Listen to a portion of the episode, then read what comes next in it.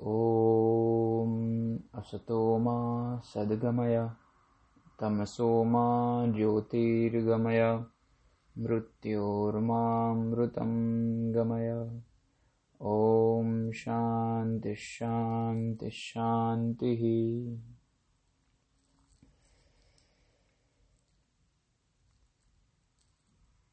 वशिष्ठ जी बोले, हे रामचंद्र जैसे स्वर्ण में भूषण मिथ्या रूप है, तैसे ही आत्मा में अहम त्वम आदिक अविद्या रूप है।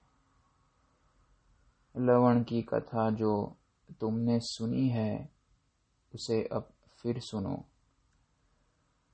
लवण राजा दूसरे दिन विचार करने लगा कि यह मुझको भ्रम सा बासा है। परंतु सत्य रूप होकर देखा है। देश, नगर, मनुष्याधिक पदार्थ मुझको प्रत्यक्ष दृष्टि आए हैं। इससे अब तो वहाँ जाकर देखूँ कि कैसी बात है। ऐसे विचार से दिग्विजय का मन करके मंत्री और सेना को साथ लेकर दक्षिण दिशा की ओर चला। देशों को लांगता विंध्याचल पर्वत में पहुँचा और पूर्व और दक्षिण के समुद्र के मध्य में मार्ग में भ्रमता भ्रमता किरात देश में जा पहुँचा, जो वृतात और देश ग्राम आदिक ब्रह्म में देखे थे, सो प्रत्यक्ष देखे और अति विस्मित हो विचार करने लगा कि, हे दैव, यह क्या है? जो कुछ मैंने ब्रह्म से देखा था, वह अब भी मुझको प्रत्यक्ष भासता है। यह बड़ा आश्चर्य है। ऐसे विचार के आगे गया तो क्या देखा कि अग्नि से वृक्ष जले हैं और अकाल पड़ा है। अपने संबंधियों की चेष्टा के स्थान देखे और उनकी कथा सुनी। इस प्रकार देखते देखते आगे गया। तो क्या देखा कि चांडाल शरीर की सासू बैठी रुदन करती है कि, हे दैव, मेरा पुत्र कहाँ गया? हे पुत्र, तुम कहाँ गए जिनका चंद्रमा की नाई मुख था? मेरी मृग नयनी कन्या जीर्ण देह हो गई है और पौत्र पौत्रियाँ दुर्भिक्षणता से सब जाते रहे।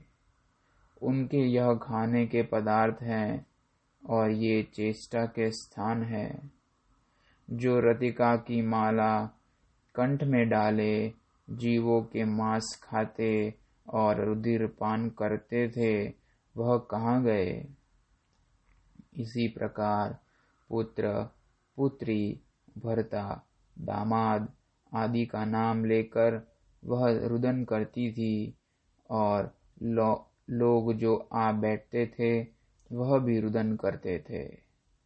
तब राजा उनका रोना बंद करा के वृतांत पूछने लगा कि तू किस निमित्त रुदन करती है?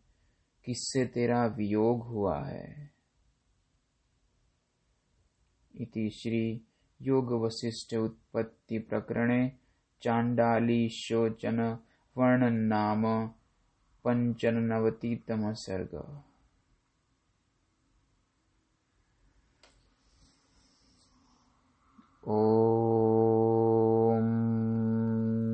पूर्णमदः पूर्णमिदं पूर्णात् पूर्णमुदच्यते पूर्णस्य पूर्णमादाय पूर्णमेवावशिष्यते।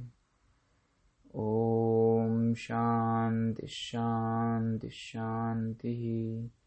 श्री सद्गुरुदेव भगवान की जय।